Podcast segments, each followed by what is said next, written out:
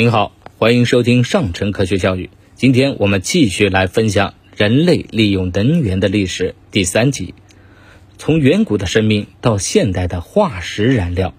化石燃料也被称为矿石燃料，包括煤炭、石油以及天然气等等。这些资源是埋在地下和海洋下不能再生的燃料资源。两千多年以前，人类就知道煤炭是可以作为燃料。我国用煤燃料已经有一千多年的历史。十四世纪的中国，十七世纪的英国，采煤业已经相当的发达，但煤炭未能长期在世界能源消费结构中占据主导地位。十八世纪七十年代，英国的瓦特发明以煤炭作为燃料的蒸汽机，蒸汽机的广泛应用使煤炭迅速成为第二代主体能源。十七世纪的中叶。由于煤炭生产和使用技术日趋的成熟，人类能源消费逐步由煤炭代替木炭。煤气灯的使用、蒸汽机的发明，使煤炭一跃成为第二代主体能源，并开创了18世纪的工业革命。以煤炭作为燃料的蒸汽机，使纺织、冶金、采矿、机械加工等工业迅速的得到了发展。同时，蒸汽机车、轮船的出现，使交通运输业得到了巨大进步。十九世纪以来，电磁感应现象的发现，使得由蒸汽轮机作为动力的发电机开始出现，煤炭作为一次能源转化成更加便于输送和利用的二次能源电能。人类很早就发现了石油。《汉书·梦溪笔谈》有描述，公元前两百五十年，中国就首先发现了石油是一种可燃的液体。自一七八二年瑞士人发明煤油灯到一八五三年全球普遍使用，石油所发挥的功能几乎全是照明。一八五四年，美国宾夕法尼亚州打出世界上第一口油井，石油工业由此发端。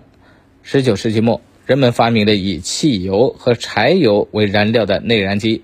福特研制成功了第一辆汽车，此后，汽车、飞机、柴油轮船、内燃机车、石油发电将都成为人类迅速推进到现代化文明时代。石油以及天然气的开采和消费开始大幅度的增长，并以每年两亿吨的速度持续增长。虽然经历了很多的石油危机，石油价格的高涨。但石油的消费量却不见有丝毫减少的趋势，世界进入了石油时代。一八八六年，德国人本茨和戴勒姆研制出第一辆以汽油为燃料、以内燃机驱动的汽车，进入大规模使用石油的汽车时代。石油和天然气逐渐取代煤炭，在世界能源消费结构中占据主要地位。一九六五年，在世界能源消费结构中，石油首次超过煤炭占据首位，成为第三代主体能源。到一九七九年，石油所占的比重已经达到了百分之五十四，相当于煤炭的三倍。天然气是指自然界中天然存在的一切气体，包括大气圈、水圈、岩石圈，还有各种自然过程形成的气体，包括油气田、汽油田。泥火山气、煤层气和生物生成气等等，人们长期以来利用天然气的定义是从能源的角度出发，是指天然蕴藏于地层中晶类和非晶类气体的混合物。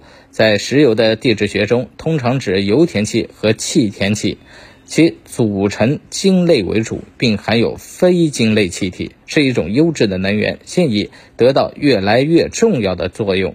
但化石燃料对环境的影响是不可忽视的。人类在发现了化石燃料之后，需要加以开采，并且进行加工，才能使被人类利用。而开采过程对环境的影响最典型的就是煤炭的开采。平均每开采一万吨煤炭，会造成农田零点二公顷。在开采的同时，还会对地下水造成污染。开采时所释放的甲烷等气体以及粉尘，在相当程度上破坏了空气环境。在化石燃料的利用过程中，化石燃料的碳转成二氧化碳进入大气，使大气中的二氧化碳浓度增强。由于这些原因，人类应该学会减少化石燃料的使用，开发太阳能、电能、水能、风能等这些可持续、无污染的环保能源。好了，今天的分享就到这儿，我们下期继续分享能源的历史。